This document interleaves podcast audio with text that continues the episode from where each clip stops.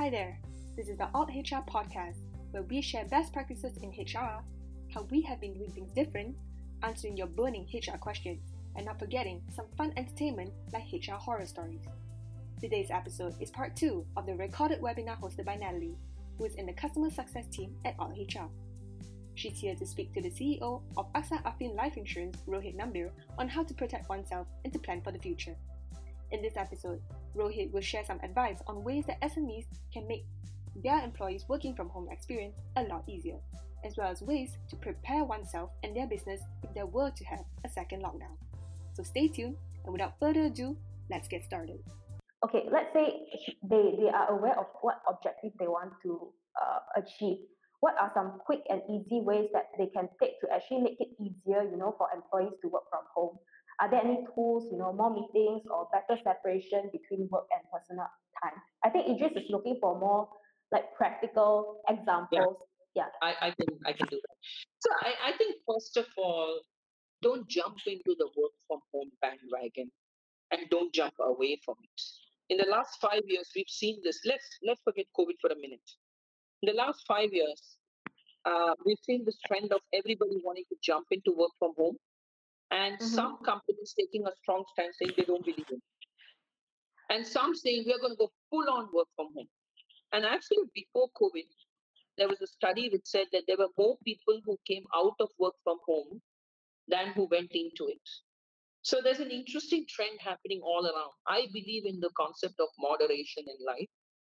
I don't think one model works. You need a mix of work from home and meeting people in the office because you need to build that culture. You need to get people together sometimes. So you need to have a mix of uh, both. Mhm. For me, the- for me on work from home, there are the first and the most important concept here is technology is over exaggerated in our world and people are underestimated. Suddenly, tools which were never adopted in our company, which had 30% adoption, 70% adoption, have 100% adoption and no complaints in the WhatsApp group anymore. When we launch a new technology, suddenly you have agents complaining, this doesn't work, that doesn't work. I want this to look this way, I want to look that way. And then after COVID, nobody's complaining. Everything looks really great. So again, it's a mindset issue. So for work from home, I think the first thing you need to do is to equip your staff on what is work from home. Equip your managers on how to manage people who are working from home because as I said before, you need to manage for objectives and not time. It doesn't come naturally to people. Explain to employees what does it mean and i can tell you like everything in life there will be a period of making mistakes. I made a mis- i made a lot of mistakes. The first few weeks i was working from home i was i didn't have a line between professional and personal life i was just working from morning to midnight and i didn't know what is happening to my life and suddenly after a few weeks of course now i've recently got injured but after a few weeks i realized i have to put a certain division to my life. So in the Mhm. morning, I used to work out at home at 6.30 in the morning. I used to then do um, 30 to 45 minutes of listening to some audible or podcast or whatever. Then take a shower and end up at work at 9 o'clock in front of my computer. At Mhm. least I knew I've done the part of taking care of my life. So it's very important for each of us to have that. The other thing I would say is you have to put more emphasis on engagement than ever before. For SMEs, it's much easier because your employee base is smaller. So it's Mhm. very important for you to have video calls.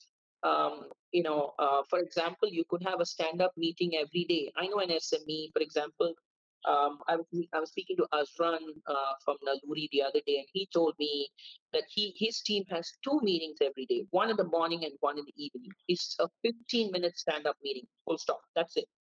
So Mhm. I think those really help because you get together, you quickly see each other, you discuss what what to expect, what not to expect, and you know how to wind down the day or restart the day, if I may say so. So I would say three rules. Uh, the first one is you have to build the right culture and, and lead from the top. Um, second is you have to um, set the right objectives, the right measurements, and you have Mhm. to follow through on them regularly. Mhm. And for me, a given is that you have to have the tools to support them. So obviously, right. you need to give them the the apps and the technology to work from home. Uh, mm. But for me, that's a given. There are so many available today in the market that you can easily get started. So for me, again, that's kind of over exaggerated in our industry. All right. Oh, th- thanks for sharing those. Um, I think I would I would shift the topic for a bit because I think what we discussed, right, it's more of like the privilege of the companies that you know that they still have that um that privilege to at least talk about like work from home because we have a audience here asking about because their business not doing that well. So I, I think mm. we also want to cover that part as well today because like um we, we do want to benefit our audience also on how they can protect not just individually but also their business um, um yeah. So like i think uh, we have a question here from justin. Um he actually said that i'm scared that there will be a second lockdown and uh, this will interrupt my business again. Um, if this happens again we might need to close down. So what can i prepare now to prevent it or be, be prepared for it so I think for SMEs who are scared of a second lockdown, I always say prepare for the worst, and uh, and you know that's the only way uh, we can handle this thing. Mm-hmm. Um, you you got. I always said during the lockdown to my agents who kept saying that it will open up, it will open up. That I can mm-hmm. assure you this is not going to open up in the next few weeks. The reason was it was better to give them the bad news than them to wait for the good news to come, which didn't come, and then they again waited, again waited, and they didn't get to work. Right. We need to get to work as an industry. There are so many opportunities out there. I am not naming the company, but I was yesterday speaking, two days back, I was speaking to um, a telemedicine company who said they've never had a better year in their last few years of existence. I was speaking to another company who are into mental health support. They've again had a record year. I've spoken to another company which is into design experience, customer design experience. Mm-hmm. And they actually said that they are actually already flat versus last year and they expect to grow and they're actually hiring people. Wow. So the mindset we have yeah. that, hey, uh, it's all gloom and doom. Yes, it is. Some industries are, are smashed travel, um, airlines, um, a lot of industries, even banking to some extent because of the moratorium, is absolutely smashed. But the point is, how do you redesign your business? Where mm-hmm. are the opportunities? And for Justin, my biggest advice would be look at where is your opportunity, where is the biggest customer pain point, and how can you deliver a solution digitally with least amount of um, physical touch so that it's easy to be delivered, you know, from where you sit. Uh, yeah. I can tell you there was another IT um, service provider who I met who said they've never had more requirement for OCR, um, you know, uh, supply chain IT solutions than ever before because mm. suddenly logistics companies realized that they were too manual and now they need all these solutions. So you are seeing, you know, new models, new opportunities evolve everywhere. The second thing I would tell Justin is financially prepare for the worst. So if you are in industries which are definitely going to be absolutely smashed, you need to now take a view on two things. I always say do business planning. Come up with a plan which says, what is my best case estimate and what is my conservative worst case estimate? If you cannot survive the worst case estimate, now is the time to either pivot your business, leave your business, or decide how else am I going to manage this business because I don't think I can survive for the worst case scenario. When travel people come to me and say, you know, I have a travel business, what should I do? I say, guys, we need to look at it from three perspectives. How long will it take for the travel business to come back? Mm-hmm. Can you survive that long? Or do you need to pivot to something else? If you cannot survive that long, how are you going to reduce your cost base? To survive that long is another question. So I think there are three ways to bell this cat, and that those are very difficult questions. People seem to not want to listen. It's almost like it happened, so now I'm going to decide. But mm. people generally don't want to make decisions. Right. Mm. I think one key takeaway here is that um, I think like looking the challenges as opportunities instead. So like the mindset that you were saying. So um, instead of the like customer is always right, Nat. In the food chain that I always explain, um, the customer we we all it, it's simple. You and I have a job because a customer is buying a solution from our company. Mhm. If they're not there, our sales force is not there. Our sales force is not there, then all the support functions are not there. The support functions are not there. You don't need a CEO. The CEO is not there. You don't need a board. So you pretty much don't have anything if a customer does not need your solution or your product. So it all boils down to being obsessed with customer needs in the market. Right. So, so like other than being, you know, because I think for a company to grow, not just like preventing, you know, like preparing, but also to grow a company, definitely risk has to be taken, right? And Yes. um, I think like you- you're talking about the consumer behavior also is, is shifting. So we, we need to like kind of innovate even like our product, uh, how, how we how we actually um yeah innovate our product Yeah, I think got cut off. Nat, you got cut off. I couldn't hear your question. Can you repeat it? Okay, Sorry. I was, I was saying that like um so for a company not not just to prepare themselves for the worst, um also they, they have to see that they are growing their company. So like risk has to be taken. And also seeing that there's a shift in the consumer behavior, right? So right now it's very important to for the company to actually innovate their product portfolio, right? I, I see that like even for AXA, I think this year you have launched also you know several industries first so how, how do you come about like you know either with your AXA eMedic or the Step It Up class um how how do you innovate your product portfolio to suit um the current you know landscape It's driven by the customer. So we Mhm. always do a consumer research. We do focus group discussions. We do consumer um, forums. Figure out where are the gaps in the market, Mhm. and we assess first where is the gap. The second is we put the right team to solve solve the solution. Uh, we had a team which was full of millennials um, because it was a solution for the millennials. Uh, if gray cells like me sit and solve problems for millennials, it's not going to happen. So we Mhm. had a team which was led by millennials who understood it. We launched the product on a test and learn basis, um, uh, which means not all our products were successful, and we are okay with that because we're learning the market. Um, and we believe in, in the beauty of speed and agility. So we like to launch things fast to test the market, to get consumer feedback, and then fine tune it as we go.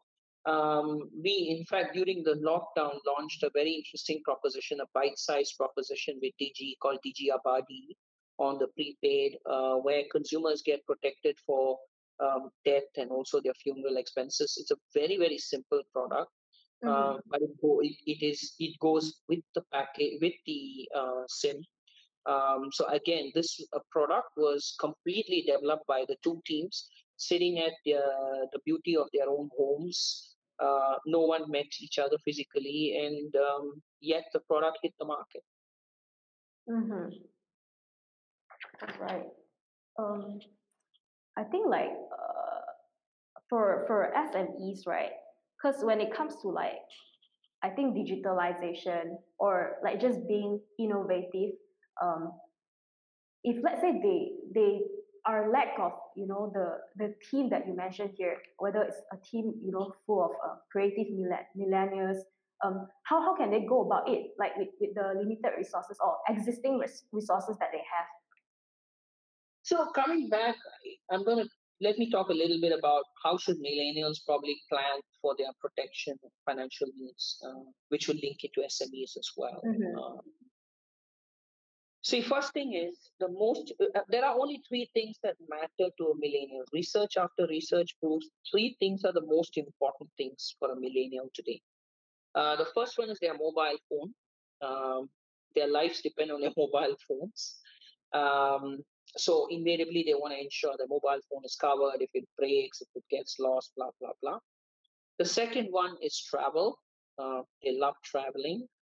Of course, now a bit difficult with COVID. The third one is health because they don't want their family to be paying for them if something happens to their health. Um, for me, uh, health is the basic product that anybody should have um, among millennials or SMEs. The reason being health is a survival benefit, right? So you need to ensure you have enough coverage uh, for your own health. Uh, and then there are other mandatory products. So obviously you need to cover your car, um, you know, if you're driving your car. So those are requirements. The second part of it is to be protected if something happens to you so that your family or the people who are dependent on you have something back. Mm-hmm. Um, many times people confuse protection with other kinds of products. I always recommend buying the most simple protection, which means term protection, which means no frills, no investments, no that, no this. It just covers if something happens to the breadwinner or to the person concerned, it covers and gives a certain amount of money to the family. These products are exceptionally cheap. Um, for example, AXA has products which are at 5 and 10 ringgits a month. Um, they're very cheap. The reason why protection and how much protection I'll come to it. The reason why protection is very important is in Malaysia, one of the issues I see is people sometimes buy 1 million health coverage and buy 50,000 protection. What do I mean by that? If when they are living uh, and something happens to their health, they have a good coverage of 1 million. But if something were to happen to them and they were to pass away, their family would get 50,000 or 25,000, mm-hmm. which you know is no way going to help in the education of their kids or anything for their family. So there is an issue of under protection, and the reason the under protection happens is people are obsessed about survival benefits and people are obsessed about fancy products. Don't get don't fall into this trap of fancy products. Basic protection coverage, how do you calculate it? Very simple as a young millennial. Take your salary, remove all the expenses which are what I call dispensable expenses, which are, for example, going to a pub or you know uh, going for a beauty treatment, etc. Remove all remove the savings, and whatever you're left with, that is the amount of money you should have per month when you retire. So that will give you a sense of how much you have to um, save. They mm-hmm. generally say, um, again, speak to a financial advisor if you need qualified advice. I'm not a qualified advisor. I'm just I work in industry, but they generally say you should have at least a coverage of anywhere between um, ten times of your annual salary in savings when you retire because then that means you will have a certain even better people would say 20 times but i would say start with 10 before you go to 20 because the, minute you say 20 people get i'm nowhere there you know? And the the, the the problem is because we buy very fancy products the products tend to be very expensive and your coverage is much lower. Yeah. So the first one i say is buy health. The second one i say is buy protection and um, ensure you are covered enough by understanding your protection gap there's enough Google articles about understanding protection gap, but in a broad term, all I'm saying is ensure you have enough money today which you need for surviving a month without your savings and your dispensables. Mm-hmm. The third one I would say is when you invest, I have a philosophy called 30 30 30. So typically, in I invest 30% of my um, savings in what I call secure investments, investments like fixed deposits, government bonds, treasury bills, insurance. Uh, that's where I put it. 30% of my investments typically go to property, and 30% of my and property and and the like. Uh, you can decide whether you want to put in a hard property or you want to put in a property, um, you know, uh, investment. The third one is uh, I put in what I call higher risk investment. So that's equity. I invest as an angel investor. You could there are many equity crowdfunding platforms, uh, mutual funds. So I, I tend to do in higher risk investments. But this varies with age. When you're younger, you tend to be more aggressive. When you're older, you tend to be less aggressive. Family events make a big difference. When you're getting married, you tend to become more sensible. At least in my case, I think I did. Uh, mm-hmm. When you have kids, you become even more sensible. Um, and then when you turn 40, you become less sensible. So um, jokes apart, you go through your own evolution, and our needs also vary. Yeah. Um, the last thing I would say, which I see missing in a lot of young people, um, and when I look back, I wish I did it, Yeah. um, is you need to have liquidity at all point in time. When I say liquidity, you need to have at least six months of your salary worth of liquidity available. This is, I'm saying, when you reach a certain level of comfort. Obviously, in your initial phases, you'll focus on covering your health, you'll focus on covering your protection. Then, as you feel you have covered health and protection, then you start investing. As you invest, you feel you are having a bit more money, then you start saving for liquidity because the liquidity then helps you for unforeseen circumstances when you need that that cash in your hand. So I typically have a philosophy of having at least six months of my salary in liquid cash. And with that, we conclude part two of how to protect oneself and to plan for the future. If you're interested to catch the last part of this recorded webinar, where we'll be covering on topics such as how SMEs can get started in adopting digital solutions and some insights as to what new business risks that insurance companies are now covering, keep a lookout for the next episode.